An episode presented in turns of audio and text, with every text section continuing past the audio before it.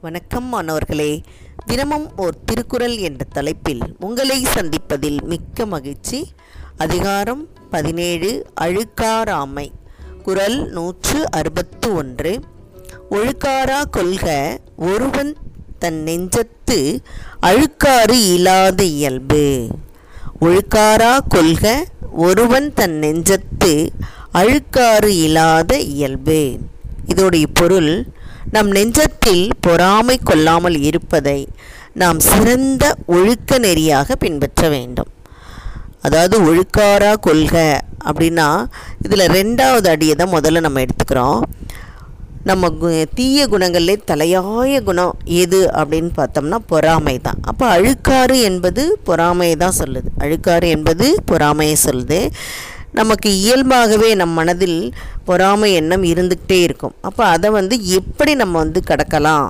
அதை எப்படி போக்கலாம் அப்படின்னு பார்த்தா ஒழுக்க நெறியாக ஒரு சிறந்த பண்பாக வச்சு தான் அதை நம்ம போக்க வேண்டும். இப்போ பொறாமை வந்து அடுத்தவனுடைய வளர்ச்சியை பார்த்து நமக்குள்ளார வருகின்ற ஒரு தீய எண்ணம் தான்.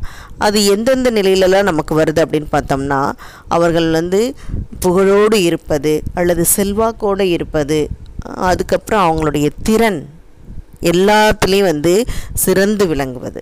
விளையாட்டாக இருந்தாலும் சரி படிப்பாக இருந்தாலும் சரி இப்படி எல்லாவற்றிலும் அவர்கள் சிறந்து விளங்குவதை பார்த்து பார்த்து மனம் வந்து புழுங்கி அதனால் நம்ம ஏற்படுகின்ற குணங்கள் தான் பொறாமைன்னு சொல்கிறாங்க மகாபாரதத்தில் கூட பாருங்களேன் பாண்ட அது பாண்டவர்களுடைய வளர்ச்சியை புகழை பார்த்து துரியோதனன் ரொம்ப பொறாமப்படுவான். அந்த தீய குணம்தான் கடைசியில் பாஞ்சாலியை துயிலிருக்க வச்சது.